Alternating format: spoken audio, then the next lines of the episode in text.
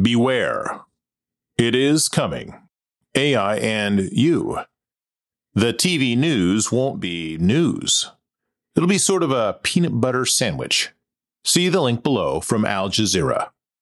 Quoting Al Jazeera, jailed former Pakistani Prime Minister Imran Khan has delivered a speech using an audio clip generated through artificial intelligence to address a virtual rally, the first of its kind in the South Asian country.